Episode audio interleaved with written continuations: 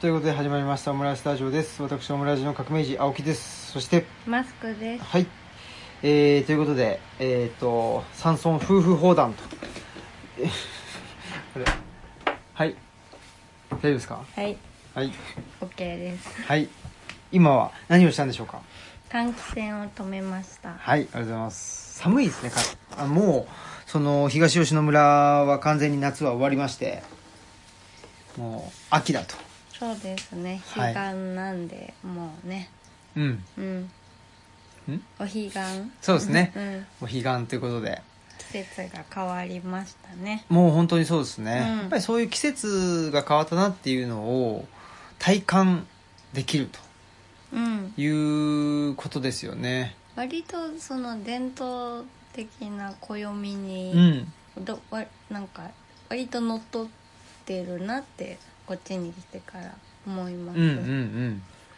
そうですね。うん。それはすごく思うし何ですかねやっぱり街にいるとなかなかその辺が感じれないっていうあ何なんだろうやっぱ同じねその同じ地球って言っちゃあれだけどその、車だってそんなにね20分30分走ったらまあ街には行けるわけだけどうん。東吉野村まあ特に我々が住んでるねルチャリブロがあるとこなんてそんなに山奥じゃないかったりするんだけど、うん。でもやっぱりちょっと違いますねそうですね、うんなんかその自然の感じとか気候の感じとかも全然違いますね、違いますよね、うんほんでほらあのちょうど今日話してたのがこの前あこの前っていうかあれかつい先日まああの我々とね仲良しの某あのー京バテにあるはい某焼き菓子と某そうそコーヒーが美味しうい美味しいねお店がありますけどそこの旦那さんがねあの茶毒ガはいの、まあ幼虫というか毛虫ですよね、はいに刺されちゃったということでジンマシンが出ちゃったジンマシンが出てしまったということで、ね、言っててでなんかまあそれ自体はなんだろうなまあこのね山の中だろうがひねあのー里山あのだろうがねうん多分、まあ街中だろうがどこでも起こりうることなんだろうけどなんていうのかなやっぱりその街中にいる虫って存在感あるよねっていうねことででやっぱりなんで存在感あるのかって言ったらやっぱりなんていうのかなあの招かれざる客というか、うんそのやっぱり街とか都市って本当人間のためにしか作られてないからその人間以外のものがいるとなんかすげえ存在感発揮しちゃうっていうね、うんあの悪い意味で異物異物感感になっちゃうんなでっすちゃう。かね,、ねいるはずがないものがいるうみたいな感じ、そうそでもねやっぱりでも人間のために作られてるんだけどその人間像っていうのもうん割と限定されてる感じがするうから、どんどんねうん限定されていってしまってて、だから自分が虫みたいにねう異ん物としてここにいるなっていう感じをね受けたりとかうん、ねしてしまったりもそうですね、うんだから僕がほら最近あの警鐘を鳴らしてることでおなじみのあのスマート化っていうはいやつがあって、あのまあどっから話を始めるかってことなんですけど、まあ、近代化っていうことから話を始めると,、うん、とイヴァン・イリーチという思想家は、まあ、その地域社会からあの理想その、はいあーなんていうかな、まあ、土地から離れることによって近代が始まったんだとうんいうことを言ってて土地から離れるってどどういうことかっていうと、まあ、土地にくっついてるうちっていうのはなんていうのかなその例えば木を商品化するにしてもやっぱり木を植えてその木が育ってで木を切り出してでその木を、まあ、あー川に流して運んででそれをまた、あのー引き上げてきてうでん製材して、で商品化するみたいなその一連の流れがあってやっぱりそれが一つのあの循環の中にあったと思うんですけど、うんそれが、まあ、あの土地から離れていくことによって、まあ、一つ一つがその商品化していくその木を切り出すことも、まあ、ある意味木を切り出すという仕事が商品化するってことは、うんうんそのまあ、人間がと労働力としてその仕事をするようになってでそれがまあ商品化していく、まあ、ある意味言葉を変えるとまあ分業化していくわけだけどそういうことによってまあ近代が成り立ったんだっていうことで、まあ、いわゆる分業化ですよね、えーが進んでいってしまうっていうのがまあ近代のあの形なわけですけどその分業化の中であのーまあ、とはいえ例えば僕が専門にするその古代地中海世界にしたってやっぱり分業はあったわけですよね。うんだから土地に根付いた分業っていうのはあったわけだけどその土地から離れた分業っていうのは何によってやっぱ可能になったかというとやっぱりその機械うんマシンじゃないかと。でそのマシンによってあの分業が進んだことによってもう人間は手に負えなくなっちゃってでもうあの何、なんていうのかな人間がまあ制御できるあの範囲ではなくなってしまったと。うんでもう機械がどんどんどんどん分業化を進めていってうーん、まあ、商品も機械が作り出していくようになっていったとでその機械がやってたことの、まあ、延長線上にそれがまあデジタル化していいってでそれがさらにまあ AI 化してあのいわゆるディープラーニングっていうねそのどんどんどんどんその手に負えなくなっていくとでそのものものがどんどんあの、えーっと細分化されていってでその細分化された情報っていうのをあのデジタル化してでビッグデータとして集めてでそれを AI が解析してであの住みやすい人にとってなのか何にとってなのか分かんないけど住みやすい社会を作るっていうのが、まあ、スマート化であるとうんいうふうに言われていてそれはやっぱりちょっとやばいんじゃないっていうねことで、まあ、僕は警鐘を 僕は警鐘を鳴らしてもしょうがないんだけど まあちょっとやばくないっていうのを言ってるんだけどやっぱりそれとなんていうのかなそのそれが進めば進むほどその人間がその AI が解析可能な社会こそが人間にとって住みやすい社会なんだって言って本当は人間が住みやすい社会って考えていかなきゃいけないのに、うんなんか人間じゃないものがす人間にとって住みやすい社会ってこうだよねっていう答えを出してくるみたいなことになっててそれ根本的におかしいよねっていううんことがなんかあの都市の中で虫を見つけたら異物に感じたりそれと同じようになんかその AI がなんていうのかなお前人間じゃないよなって言ってるようなねなんかその情報化社会の中で自分って生き生きてる意味あるんだろうかみたいなその異物感を感じてしまう社会になってんじゃないかっていうようなですねうあのーその毛虫事件でんすごいそんなことをそんなこと考えてたそんうなんですよ、ですね明らかに考えすぎっていうね、まあもうねなんか星新一のね世界っぽいいやですねそうですよだからやっぱり星新一すごいなということでもあるしうんまあなんかそのねあのいわゆる SF 作家のね人たちが、まあ、ディストピアとして描いた社会がやっぱり着々とうんなんかみんなそういう社会になったらいいもんだと思ってねそのスマート化っていうのもその自分がいちいち考えるの面倒くさいから考えてくれた方がいいじゃんって、うんその住みやすい社会をみんなで考えようよって時間もかかるしなんか自分も責任持たなきゃいけないから大変だけどそれ誰か決めてくれたらよくないっつって、ね、でまあ誰も責任取りたくないわけなのでじゃあ AI に任せようと。うん言ってそのまあそのビッグデータねあのなんかみんなの情報を集めてでそこから、あの解析したものが一番最適解に近い違いないと言ってそのディストピア化が進んでるっていうのがうんすごくやっぱりやばいよねっていうことを感じてますね。うんうん、じゃあじゃあどうしていったらいいのかっていうと、まあ、僕らの場合はその土着うんっていうことですよね、その離礁してどんどんどんどんなんていうのかな土地から離れてあの抽象度が上がっていく、まあ、スマート化っていうのとに反対のそのまあ具体化具体的っていうのをもうちょっと全部が全部具具体的だったらね今の社会は回っていかないわけだけどなんかまあ自分たちがなんていうかな担える部分だけでもちょっと具体的に、えーしていくような暮らしっていうのをしていきたいなというふうに思って ます。はいそうですかもうそうですかとかしか言う言いようがないっていうことはありますけどね。まあそうですまあまあそんなもんっすわねはい。ということで、うんうんはい。山田グノート山田グノート山田グノート山田グノート山田グノート山田グノートはいということでちょっとイントネーションがね山岳ノートになっちゃっなっちゃったけどね、うんまあ、我々に言わせりゃ山岳ノートだとたそうですねはいいうことで、えー新刊がね出ましたと、はいできましたっていうことですねはいやったーいやーどうもということで、えー帯にはですね自分としてはただ生産性のない日々を生活してるだけなのですということでこれマスクさんの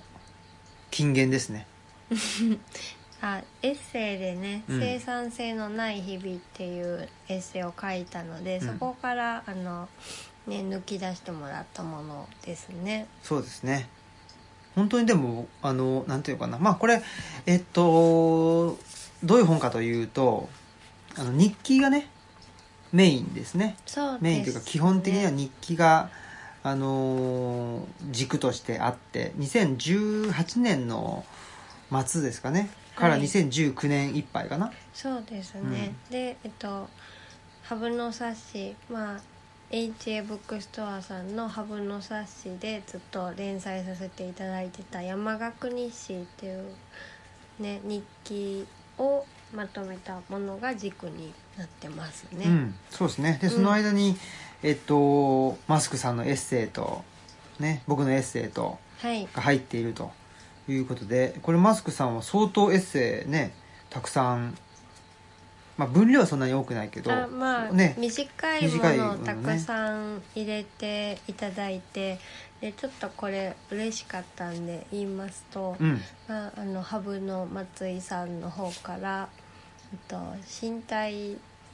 なんだっけ 忘れちゃった嬉しかったことが出ちゃうって いうねうんとしあ身体感覚が広がっていくようなエッセイがいいですねって、ああ、はい、言ってもらって嬉しかったなって、うんねえ、まあ、その関東エッセイがね生産性のない日々ということで、そうですうね、ん、なんかそので僕としてはなんていうのかな考えられるなんていうの誤解はいとしてはじゃあ生産性のない日々を送ればいいんでしょうとあいうあふうになんか言い出すやつがいそうな気がしてほう 予想で予想でね予想で予想であの仮想敵を作って仮想敵を作ってそうそう攻そう撃し攻て撃楽しんでいや、そんな、攻撃したいんじゃないいや。攻撃されてるような気がしてあそうなんだ防衛をね、考えてるんです。防衛っていうか、でやっぱり、被害妄想そうでそう、被害妄想、もうほぼ被害妄想で生きてるんで、はいあれですけど、やっぱりその、そうじゃないよねって思うんですよ。うんその、生産性って何なのっていうのをやっぱり一度考えてほしいあですそうね。ですうね、ん。だからその私本当にそのいわゆるその生産性っていうことで言うと、本当にないんですよね、あの子供も産んでないし障害者だしその雇用もどっかにされてるわけじゃないしっていうことであの生産性がない、まあ、いわゆる生産性がないんだけど、でもなんだろうななんかうーん草木を育てたりとかあの刺繍で、まあ、物を作ったりとかねなんかご飯作ったりとかはしていて生産性って何なんだろうなってそうそううん、ですよね。で、ここで言ってる、まあ、生産性のない日々をって言ってるそこの生産性っていうのはやっぱり国民国家っていうのがベースにあって、その子供を産むことが生産性が高く高いとか低いとかっていう話になるともう本当ナンセンスなわけだけど、うんうん結局、まあ、その国より大きなものに対して貢献できるっていうことじゃないですか、でね仕事にしたって仕事して、まあ、税金を納めてで、ね、国の GDP、ねまあ、国民総生産っていうものにいかに寄与してるかってその生産が生産性の生産なわけでしょ、そうですよねだから子供を産むっていうのも未来の労働力をそうそうあの作るっていうことですよね少なくともまあ杉田美桜銀とかが言った生産性っていうのはそういう意味ですよね、うんそうですだからはいでそれがまあいわゆる今世の中だと生産性って言われてるわけだけどで僕もやっぱりね働いてるので税金も納めてしまってるし、まあ、そもそもその障害福祉サービスというのがその税金によって、うんあの成り立ってるんで、あの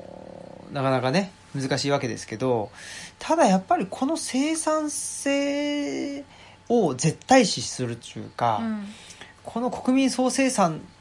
のをにいかにその寄与するかっていうことを人生の基準にしてしまうとこれはやっぱりすごく貧しいことになるし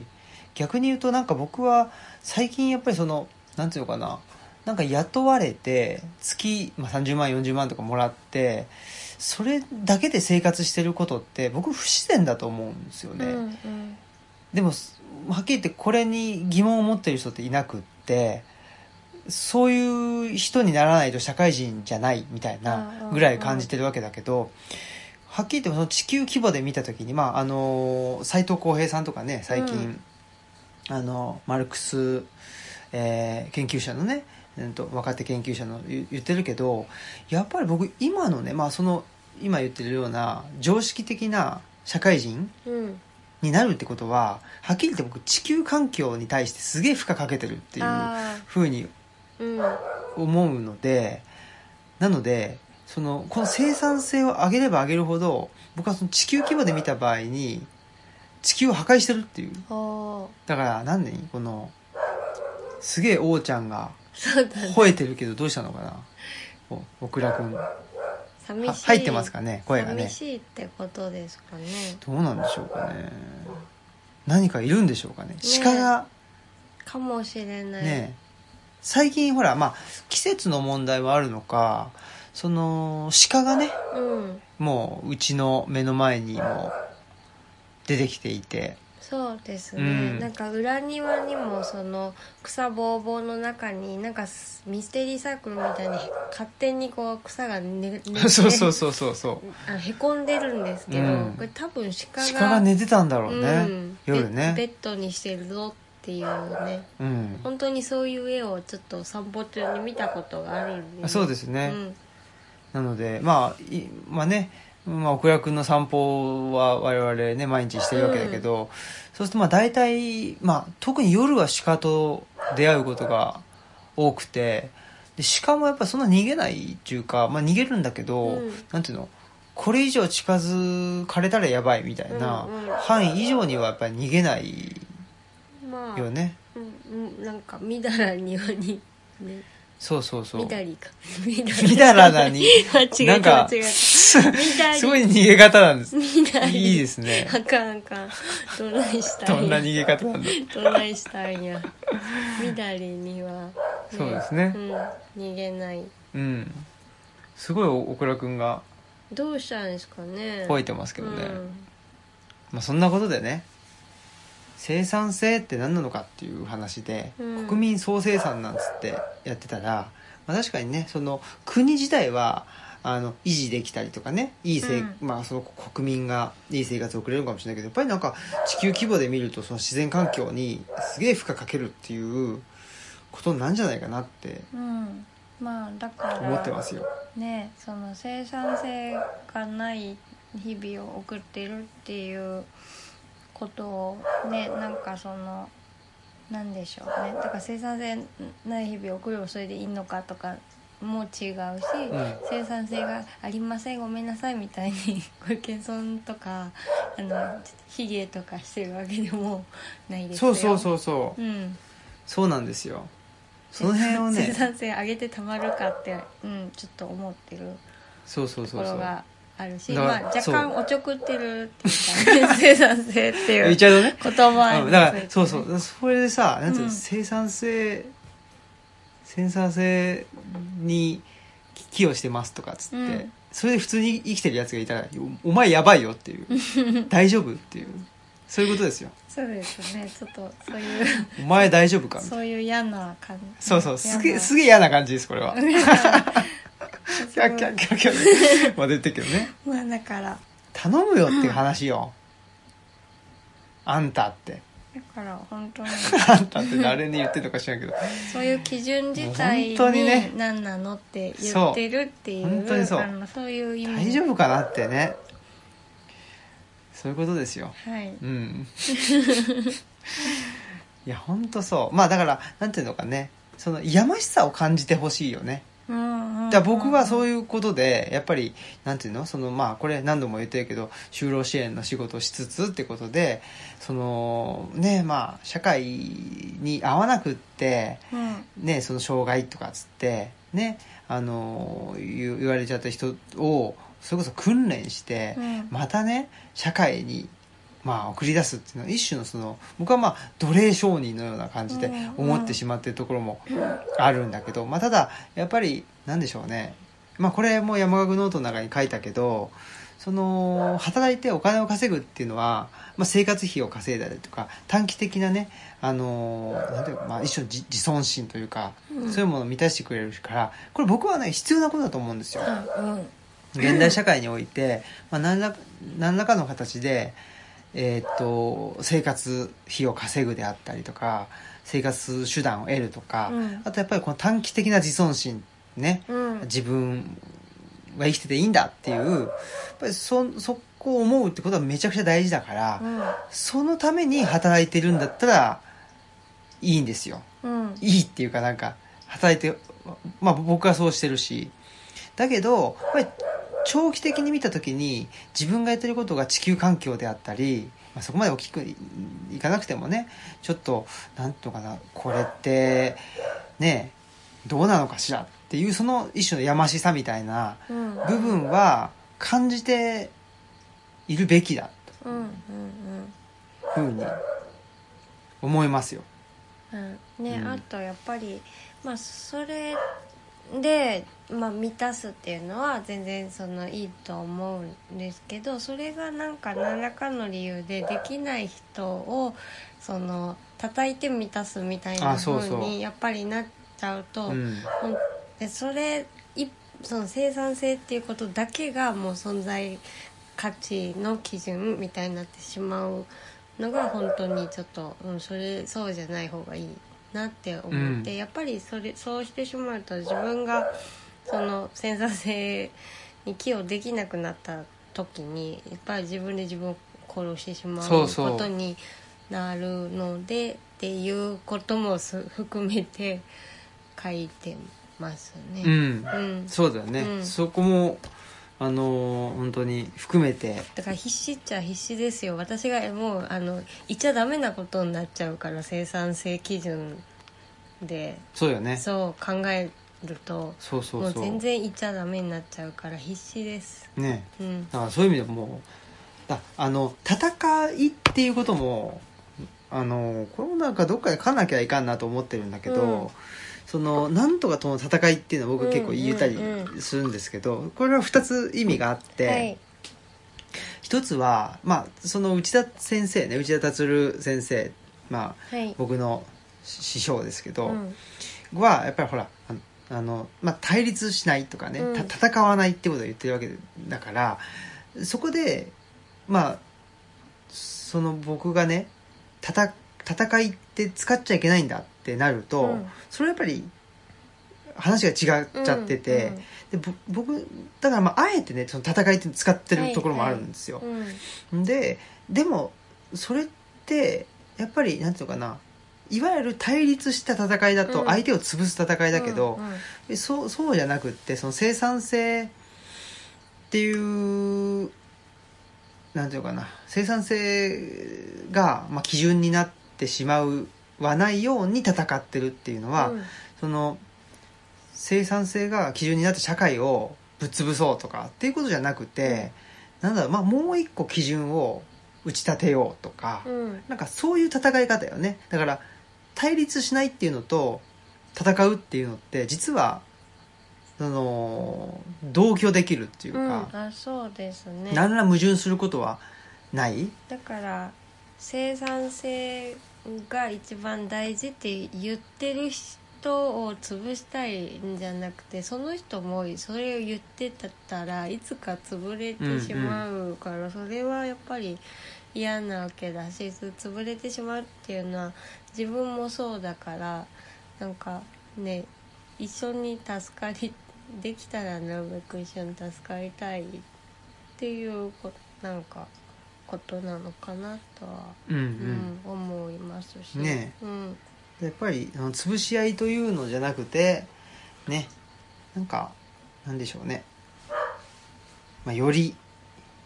まあ、より楽しくうん、生きるためには、まあ、生産性って部分もね、うん、あのーあっていいと思うんですけど、うんうん、別にそうですねお金もそうだし生産性もそうだけどもうお金っていうもの自体がダメだとうか、んうんうん生産性っていうもの自体がダメだではない、そうそうそう、うんじゃなくてやっぱもう一個ね自分の中に基準っていうのをうん、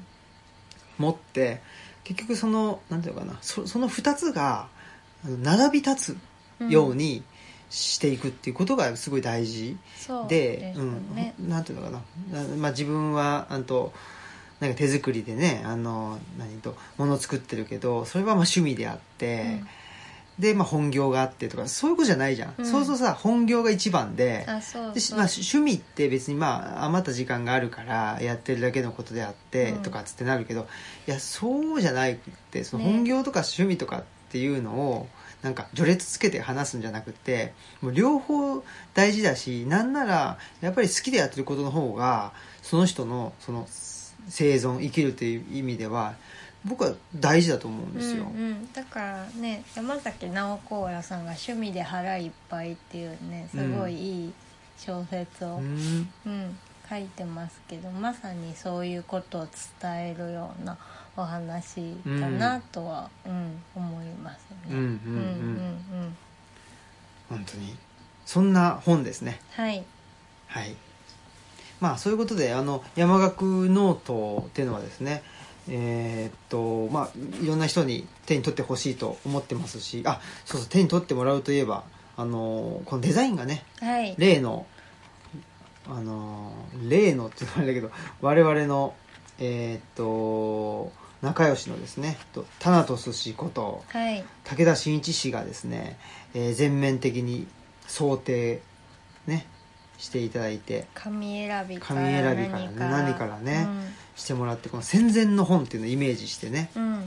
これはだからぜひ手に取ってほしいしこの小口アンカットっていう、はいこのこの新しさねね、通常やっぱり天安カットっていうのが、まあ本のおしゃれとしては、うんうん一般的なわけですがそうそうだから印刷屋さんも小口アンカットっていうのはちょっとやったことがないのでっていうふうにおっしゃっていて、ねねただこれはやっぱり何でしょうねすごい本読んでる感あーすげえ出るなっていうかね、んんんありますねねなんか本当にね本文紙もちょっとこうベージュっぽいそうそうだってねそのうんもう最初から古本みたいな本っていうのでねあそうそうそうですねいうコンセプトで作ってますしでもねあの、えーこれを初めて見たあの東吉野のあの吉野庵の女将ことうんと涼子さんがああのうちにある島崎藤村全集っぽいわとかっつってうん言ってたので、ねえそれもまさにねそのあの目指したところばっちりだ本当に本当といにうことでね、うんだからものとしてもすごく面白いしまあ文字通りキラリと光るデザインですねうん箔が押してそうですねかっこいいよあね、る、うん、これはあれですねマスクさんの、あイラストイラストですもんねですねかそうそうそうそうかすみみたいなあの、うんまあ、一応風か霧かなんかかなと思ってるんですけど、うんうそのんあの背表紙のとこにあるのはね、うんねこの霞みたいなのをなんか武田さんが割とき気に入ってくれたのかあの帯にも実は霞入ってるんですねあそうだねうん、そうそ嬉うぜしひい、うんぜひね手に取ってほしいですしねはい。まあちょっとこの辺の、なんて言ったらいいのかな。山岳。まあこれ日記もあってっていうことなので、いろいろななんか、なんていうのかな。突っ込みどころ突っ込みどころっていうか、まあ、あのと取り付く島っていうのがねいろいろあると思うので、うんぜひねえーいろんな人と話したいなと思ってあいて、そうですね、まあ、まずはあれかこのオンオムラジオンエアの翌日にはい、またね、まあ、恒例ですけどあと生駒あさみさんとお話しするあそうというでことすでねうんなんか台風が来てるらしいですねああ12号ですかうんね、うんうん、ドルフィンドルフィンが来ちゃう、ねえ直撃するんじゃないかっていうんで困ったねどうしましょうかねねうんまあでもまあいいか まあいいかっていう か嵐とともにやってくる山岳の本当ですね、まあ、どうなることやら、そうですうね、んですけどねねでも、うんはいということで何か何かありますか山岳ノートのそうです宣伝、ねもうしばらくこれオムラジ山岳ノート特集であ行きますんでねそうですねなんかそのうん松井さんが、そのじ自分がこの私たちに何か書いててその依頼するのに、なうんなんか何がいいだろうっていろいろ考えてくれてで日記だったらちょっとそのなんか他にはないものが出てくるんじゃないかみたいな。うんうんで自分が依頼するんだったら日記じゃないかって思ったっていうことをなんか書いてくださってて、うんどうなんでしょうその目的にかなったんでしょうかねあどうなんですかねね でもわかんないけど私はその初めにって書いたのは、うやっんぱり結構そのどんどん変わっていくしその完成形を「はいどうぞ」ってそのしないじゃないですかオムライスラジオもなんかまだそのか悩んだりとうか、ん全然完成してないままに出しちゃうっていうなんかそれで一緒に考えてもらうみたいなのが、まあ、常なので日記ってそれにすごい向いてる形式だなってうんううんん、思ったのであなんか松井さんやっぱり日記って言ってくれてよかったなって、う、うんんうん思ったんですよね。うんなんかじゃあせっかくだから、はいちょっとパッと開いたところのあ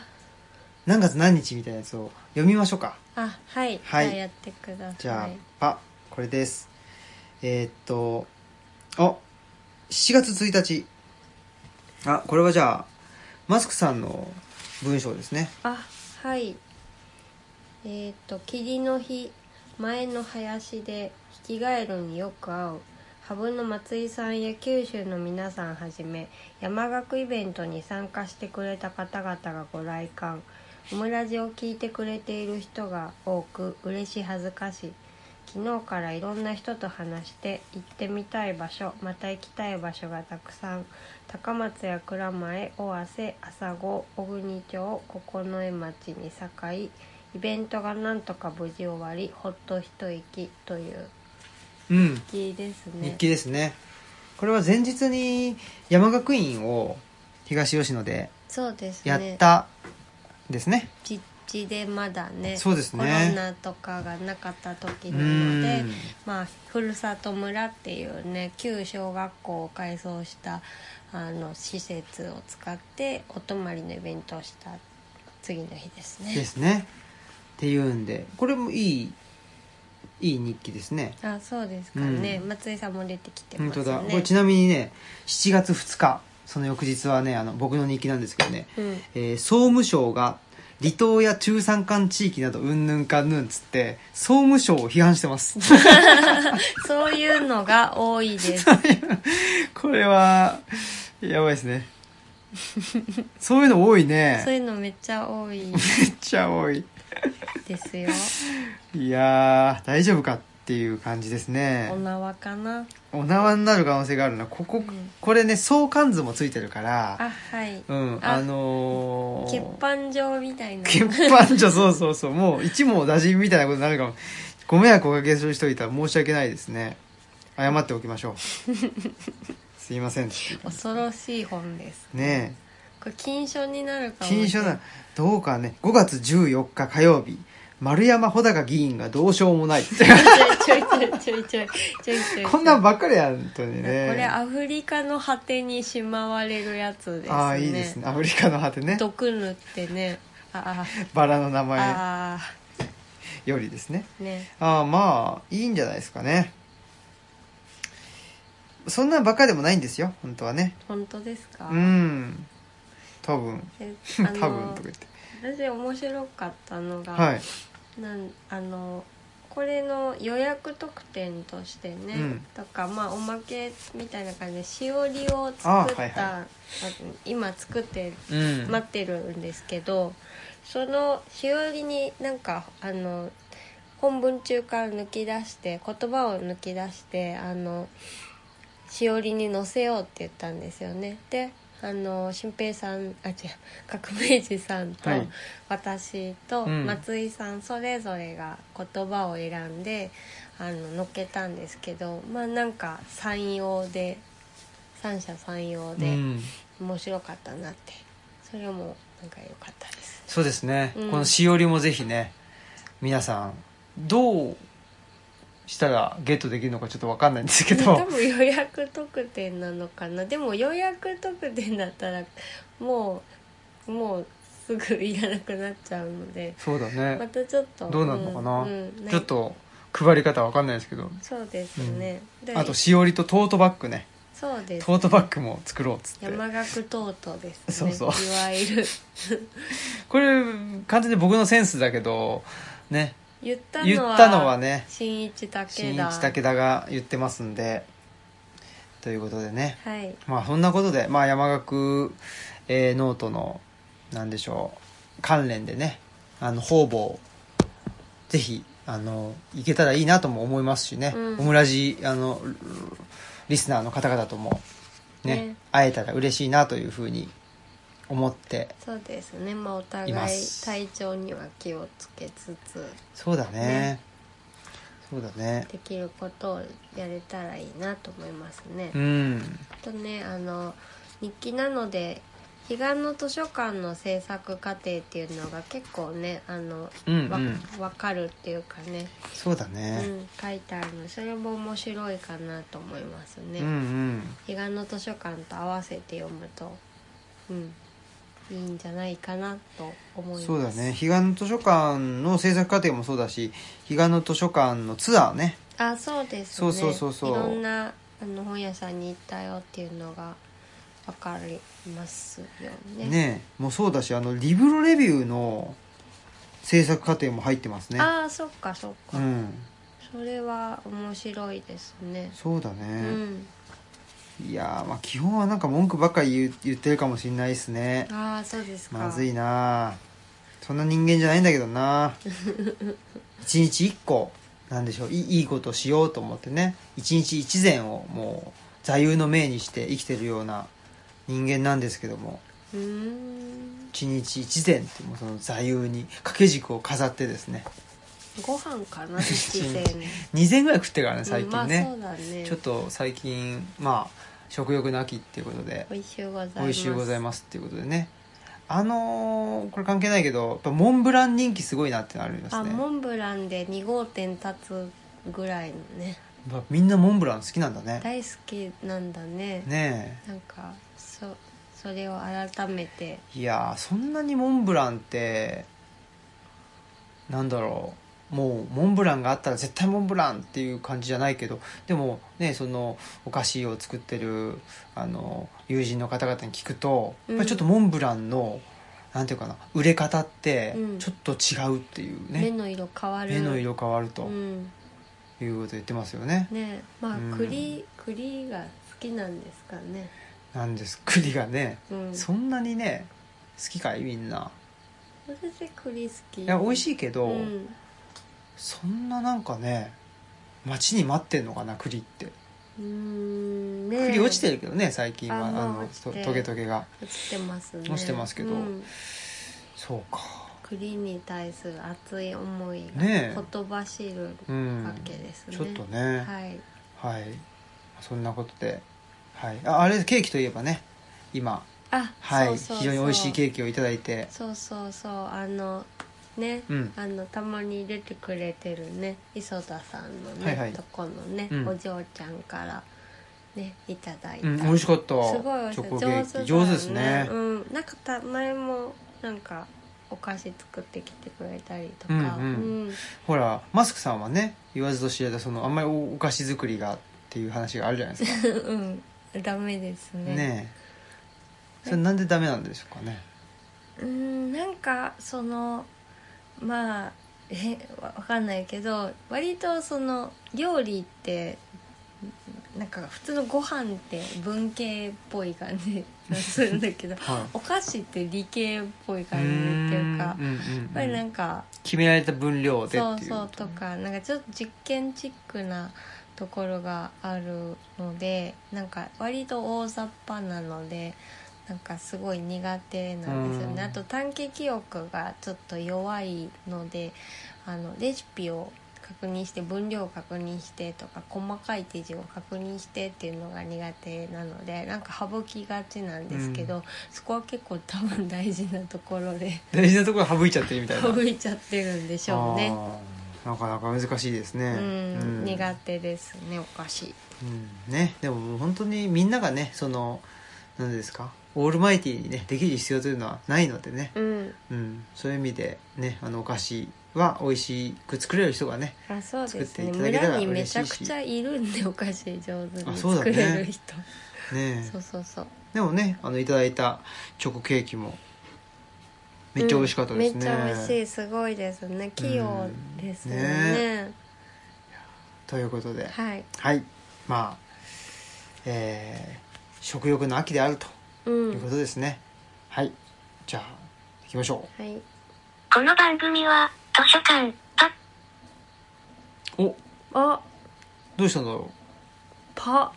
パで止まりましたよ、ねえもう一回行ここの番組は、図書館、パブリックスペース、研究室、おーうあ不調ですねちょうですねなんか前も流れなかったん本当ですけどもう一回行きましょうかはい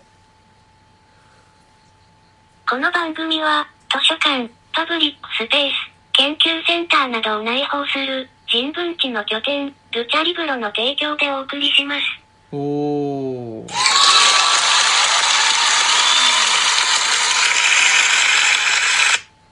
出ました英霊たちが怖い怖いは拍手してます怖い怖い怖い怖いですねはいそんなことでえー、何ですかねはいあー最近のき近況ということで近況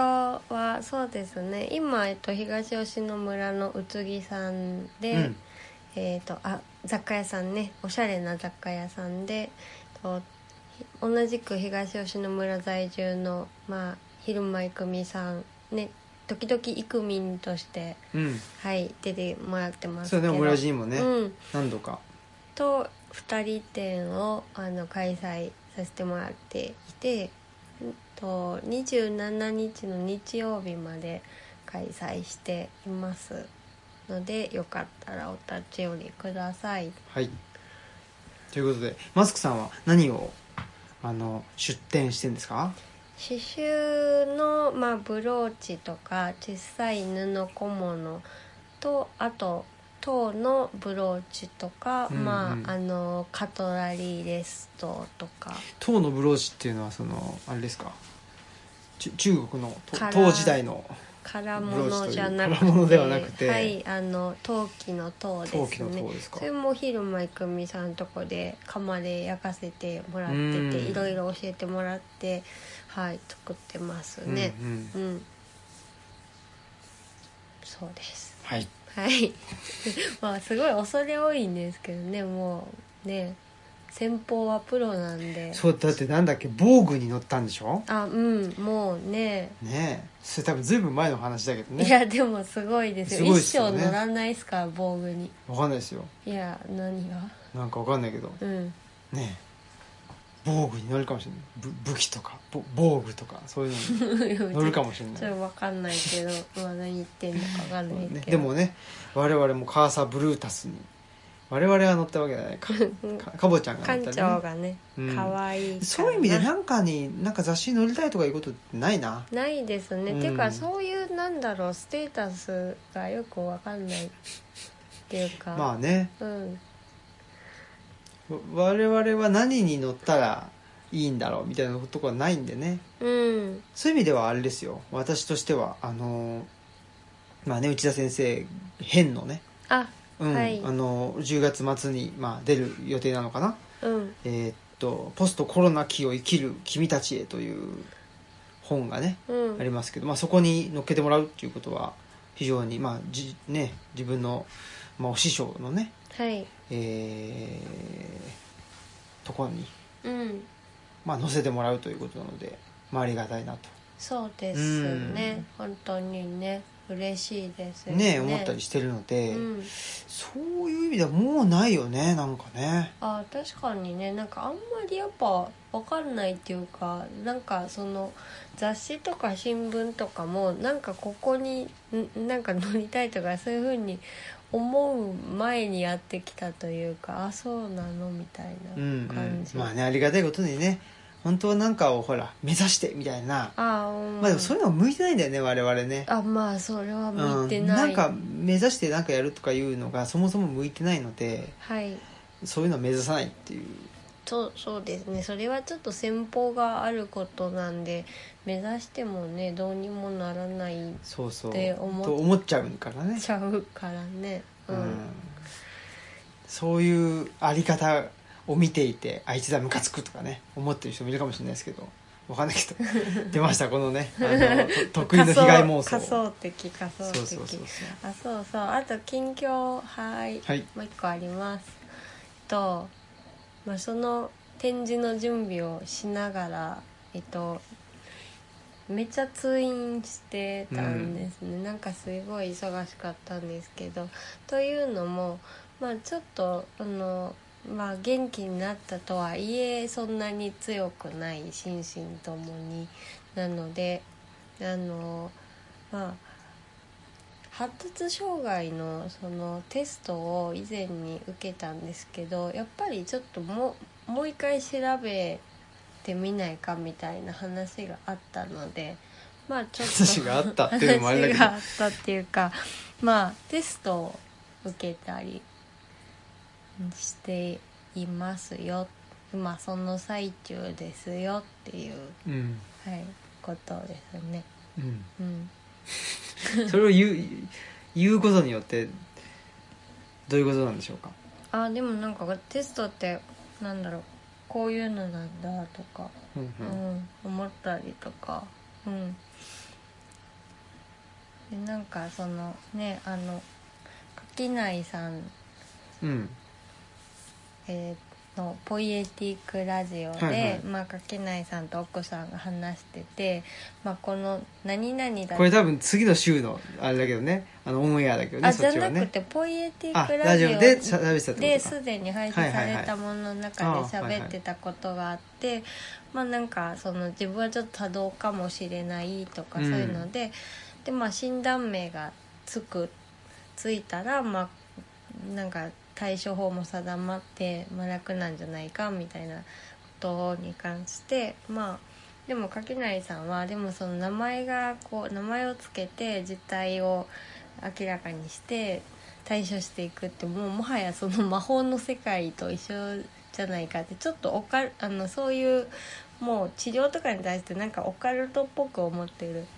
部分が垣内さんの方にあって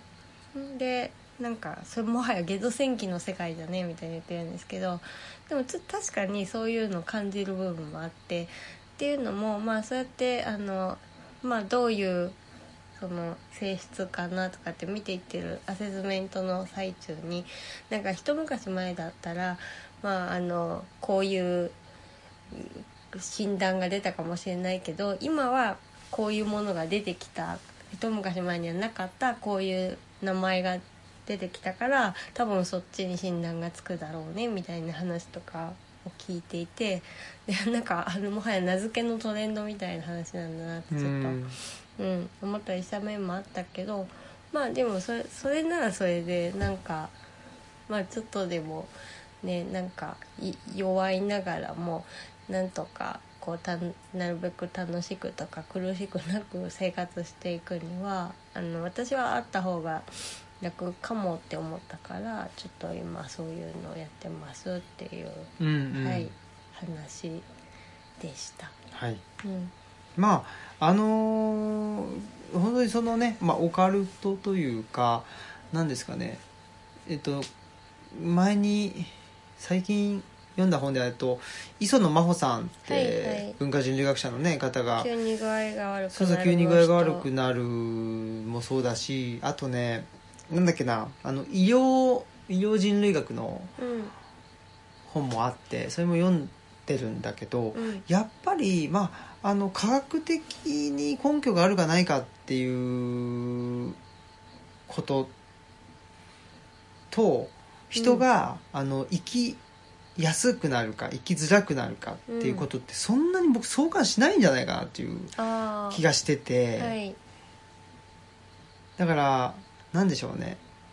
まあそそ微妙だねその痛みっていうのが、うんまあでもどうなのかな科学的なあの、まあ、近代医学に基づいて、まああのほほえー、と骨折を治すとか、うんなんかねえっと外科手手術をするとかっていうのはまあ確かにうそういうなんていうのあのレベルでは、うんやっぱりその科学的な部分とあの怪我が治るというところは相関してるとは思うんだけど、その本当になんかしんどいと思うかとか、うんどうかっていうことうんでちょっとやっぱ違う次元なんじゃないかっていうあそのあうんねき近代科学が発展すればするほどうんそのしんどさが消えるかって言ったらうんちょっと消えなくって、うんじゃあそのえっと科学の発展が足りないのかうんというと多分そうじゃない、うんだそそのなんていうのししんどさがあるとかしんどさが消えるっていうのはちょっとやっぱりち違う次元のうん問題であって、うんそこで努力してもちょっと違うんじゃないかなとうんいうふうに思うんですよ。だからうん今だったらその発達障害なんとかなるけどこれはまあ150年前とか200年前だったらやっぱりちょっと違う何とあのまじないあーとねか、だからその時はなんか例えば狐がついてるから払ってあげましょうって言われて払えたら払えたって思ったら楽にそうそうそなっうたからで狐っていうのが有効だった時みんなが「そっか狐か」で納得した時はそれが一番の対処法だったのかなって思う、うんうんだからねやっぱ名付けってそういうものなのかなっては思ってますね。うんうんうんそうだよねだからその名付けの、まあ、根拠であったりうん名付けられた側がその名付けられたことによってどう気持ちが変化するであるとか、どうその人のまあ生き方うんが変わるかっていうところの方がやっぱ大事うんうんで、ね、その名付け方っていうのがね、うんその信憑性があるかどうかとかっていうことじゃないんだろうなと。まあそうですねだからまあやっぱりそのまあそその時代とかになんかあった名付けなんだ名付けとかもあると思うしあとまあその名付けられる人からして、まあ、名付けてくれる人が、まあ、ある程度信頼できるかどうかとかも結構大事なのかなとは思うし、まあ、要するにでも本人があそれだって思って納得できたらちょっと人一歩楽になる一歩なのかなとは、ねうん、思ってるから、まあ、それぐらいの認識で受けにはいってるうんうんっていう感じなんですよね。ううんんでもやっぱり僕はそのなんていうのかない最終的にやっぱり自分を知るみたいなうん、あまあその過程だと思うんだよね、とそうじゃなくてそこを放棄しちゃうと、うんそれこそオカルティックというか、あーうんなんか、うんなんていうのなんか外部のものにうん全て自分の判断を任せちゃうみたいなうんうんことってやっぱり100%やっちゃうとうんちちょっとねいやだから本当さっきのお話と同じで全部生産性に、うんで判断できるっていうのもやっぱ違うし全部お金であのか換金できるかどうかで全部価値が分かるっていうのもやっぱ違うと思うし、うんうんそれこそなんかあのお医者さんが言ったからそれが全てだってなっちゃっても違うと思うしこのなんか全部その属性に例えばなんか病名がついたとして全部その属性に私はこれだからって、まあ、言い出しちゃうとあの違うの本当オカルトになっちゃうかなって思いますねねだから私なんかその相談する人にこれってなんかじ自分たちとかってどういう役割だと思いますかって逆に聞かれたんですよねだから私がなんかその自分の感覚とか、まあ、しんどさを言葉にするのをなんかする過程を手伝ってくれる人だと思ってますっていうふうにまあ答えてうんこれからもまあそういう感覚でやっていくのかなとは思ってますね。うんうんうんねだから僕はそのそういう感覚で言いたいなとうんあのあらゆることに対してもねその生産性あうんに対してもそうだしなんだけどやっぱりなんかそれがその難しいその大きなものに頼ってしまうっていうのも、あの人間あるんだろうなその状況に応じてあるんだろうなと、うんうんやっぱりそれは自分がやっぱしんどい時その、ね、気持ちの面でもそうだしあとは、まあ、やっぱりねあの怪我してほ骨折っちゃったら、うんね、もうなんつうのあの何も差し置いてもあのとりあえずこの怪我を治してくださいって言う言うわけじゃないですか、でその時はもうねそのなんていうのこの骨を治すのかそれとももう一個なんか違うオルタナティブみたいなことって考えられないわけまであしょ、もちろんねそうそうそう、んだからでだから僕はそこもも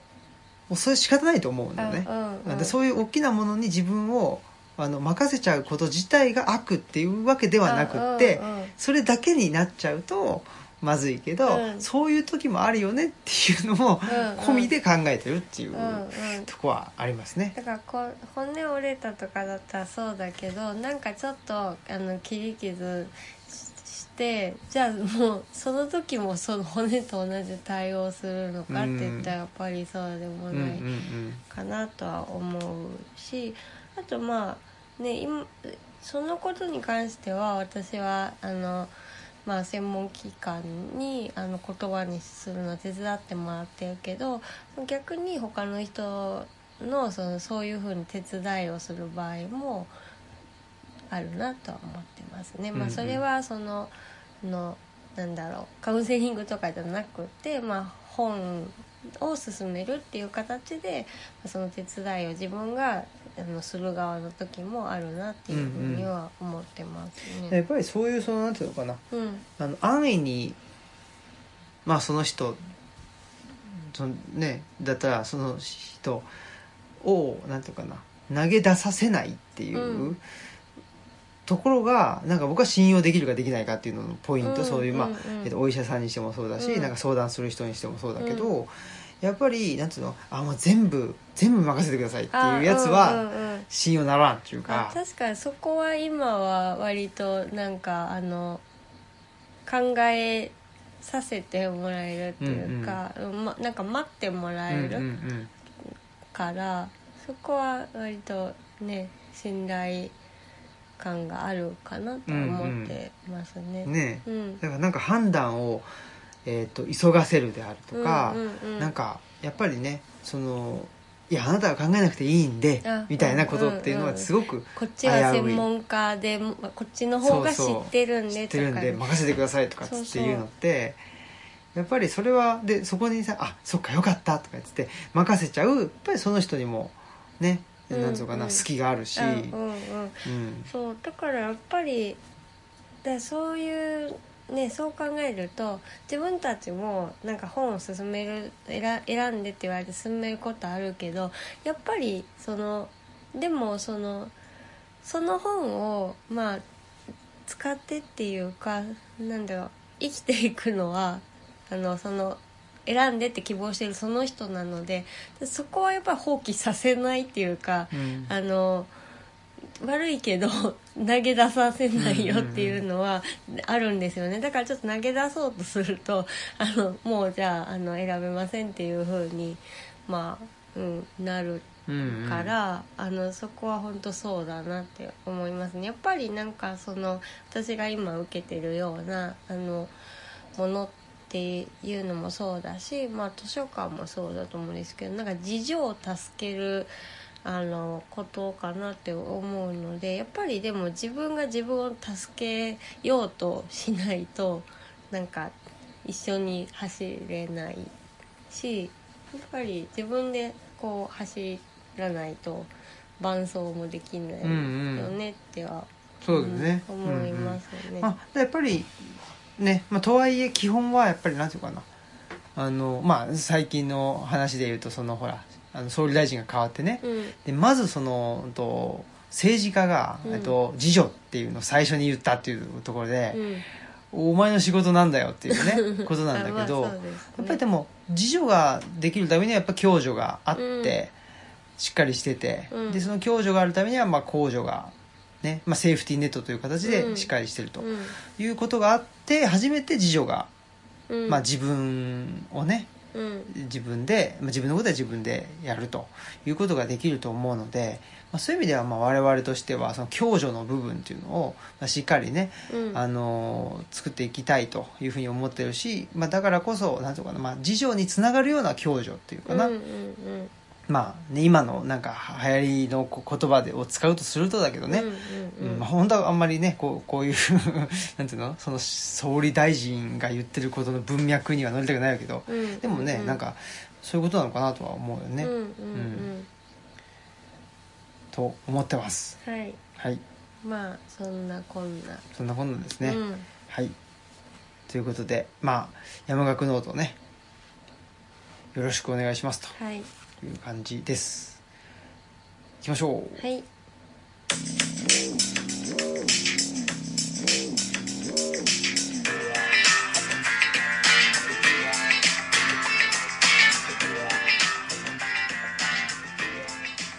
はい、ということでもうこの音量がいつもわからないというねえうんあのねズームとかでつながってる中で、うんマイクに近づけたりするとなんか聞こえない時とかもあって、うすごい難しいなって、んなんかねいつも手探りっていううんうん、ただなんか最近そのまあなんだろうな僕10月からはい、うん、その仕事もねちょっとまた部署も変わったりして、結構まあ自由度が上がるっちゃ上がるんだけど、うんまあ責任も増えるっていうことになるんだけど、そのやっぱり手探りが好きだよねって言われたのねああそうかも、本当にそうだなと思うし、でなんか手に負える範囲でその、まあ、テクノロジーにしろ何にしろ使いたいなと思ってて、うんだからなんかね手っていうのすごく僕の中ではあーキーワードになってるなといううん、手探りとか手に負えないとかね、うん手に負えるとかなんかもう手仕事みたいなことで、うん、僕ってそのあんまり手を使ってなんか作れないでしょ、あうんうん、だけど何ていうのかな手っていうのがうん自分の何ていうのかな仕事であったり、うん行動のまああのメタファーとしてすごくしっくりきてるっていうのが面白いなと思ってて、確かにう確んかに、だから僕の中ではそのぶものとしてのものをうん手で作りはしないんだけどあんまり、うんでもなんかその物事を進めていくとか、うんなんかその物事と関わるイメージとしてなんか手を介してみたいなそうそう、うんそこがすごくあってだからまあ本読むにしろ何にしろ僕結構ね手を使うのよねあ本を読むのに手使うってなんかまあなんていうのかね結構ね全身を使ってああでも確やかるんにですよ、こう文字をなぞ指でなぞうんうんって読むとか、そうあとまあは喋る時割と手が動きますよねそうだねうんっていうのでなんか僕としてはまあ手作りとか、うん手仕事をしてるつもりでなんか言葉を発したりとか文章を書いたりとか、うん自分の行動をしていると